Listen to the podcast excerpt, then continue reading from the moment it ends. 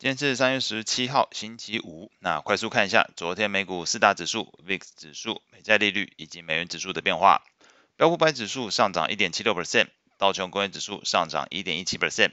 纳斯达克指数上涨二点四八 percent，费半指数上涨四点零五 percent，恐慌指数 VIX 下跌十二点零五 percent，收在二十二点九九。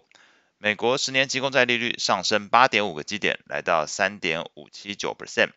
美国两年期公债利率上升十九点九个基点，来到四点一七四 percent。美元指数下跌零点二五 percent，收在一零四点四七。美股部分，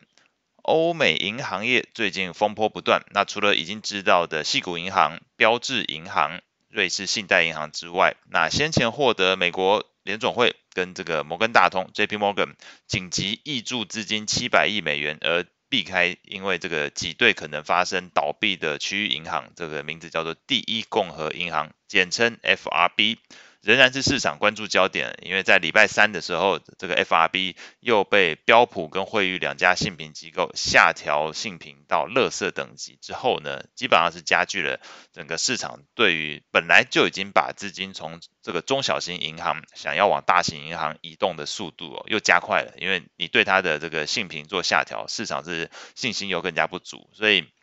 这是昨天发生一个礼拜三发生的情况。那昨天又传出 FRB。考虑把自己卖给大型银行，那这个使得股价在盘前就已经重挫十五 percent 哦。另外一方面呢，近期这个金融市场动荡，那基本上也对于市场对于这个昨天 ECB 利率会议有所憧憬，那希望看是不是没有这么鹰派。那最终 ECB 还是升息了两码五十个基点，而不是市场憧憬的一码二十五个基点的幅度。那这样造成这个昨天美股在早盘时段是开低，整个投资氛围仍然是相当疲弱。不过就在美股盘中时段呢，好消息出来了，先是由这个《华尔街日报》报道出来，接下来再由美国财政部正式宣布，由这个。呃，摩根大通 （J.P. Morgan）、Morgan Stanley 等十一家大型银行共同注资，累积将近三百亿美元的存款去给 FRB。那消息是使得 FRB 的股价在盘中多次熔断跌停，跌幅曾经达到两成之后，最终中场来看收盘是上涨九点九八 percent。也就是说，这个市场原先担心 FRB 自己可能发生挤兑，又要把自己卖出。你如果在这过程里面没有卖出去，没有卖给大型银行。那你就真的会发生挤兑情况，但是这件事情看起来现在是获得了解决，因为大家借钱给他，所以挤兑事情是呃避开来的。那同时也是显示整个银行业的一个团结的气氛哦。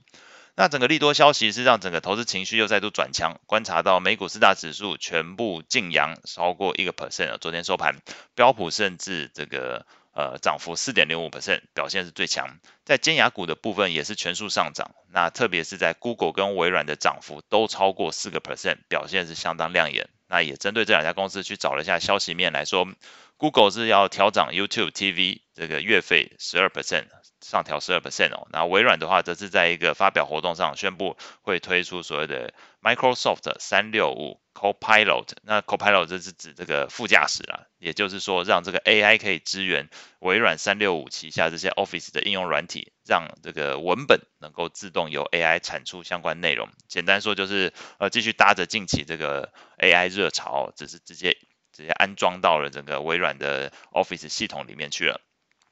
在类股表现上来看，科技、通讯服务、金融表现最强，那涨幅都在一点九 percent 之上。表现相对大盘比较差的，呃，大概可以推论出来，应该是属于防御型类股，像是昨天是必须消费、公用事业跟健康照护类股。先讲大大的架构是十一大类股基本上是全数上涨，只是涨多涨少。那涨得比较弱的就是防御型类股，因为昨天整个避险情绪是回落。那表现最差的是房地产类股，基本上涨幅是零。那呼应到昨天整个债券市场利率其实又出现一个回弹的情况，使得相对具有这种固定收益概念的房地产类股表现昨天是呃相对承受压力。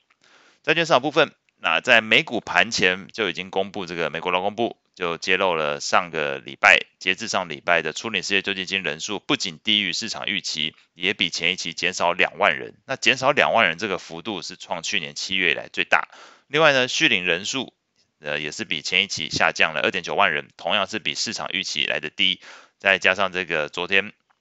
美国十一家大型的银行联手向 FRB 去做注资，基本上是缓解了市场对于 FRB 未来遭受挤兑，可能无法赶在出售之前就破产的一个担忧情绪，那使得市场避险情绪降温，美债价格回落，那美债利率也因此走扬，尤其是看到这个两年期美债利率回弹将近二十个基点，表现是最强烈的。那在美国债券型 ETF 的价格变化上，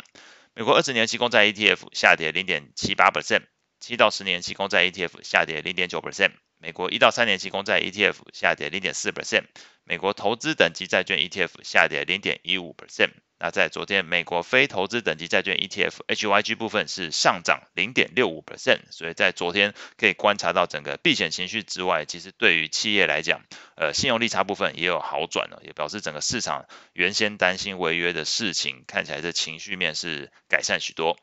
外汇市场部分，昨天举行利率会议的 ECB，那宣布升息两码五十个基点，符合市场的预期。那当然也反映了 ECB 并不打算放缓升息来回应近期这个银行业的危机哦。那主要的再融资利率就升到了目前升息完之后是三点五 percent 一个水准。那从这个升息力道也显示 ECB 的鹰派态度比市场预期的更加坚定。那昨天看欧元上涨零点三 percent，来到一点零六附近。另外呢，这个避险情绪退烧，那资金也从美元指数跟日元做一个撤回，那使得昨天日元在盘中，呃，因为毕竟这个消息传出来已经是美股盘中时段了，所以在亚股时段的日内，日元还是相对比较强劲的，走强的一个过程，所以在昨天一整天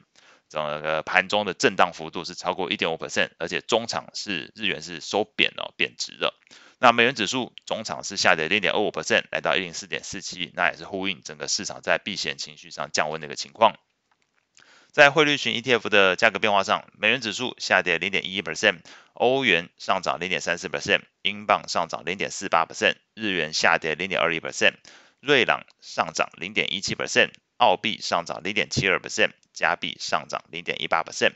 后续关注焦点，今天是由美国工业产出跟密大消费者信心会公布。那以上是今天所有内容，我们下次见。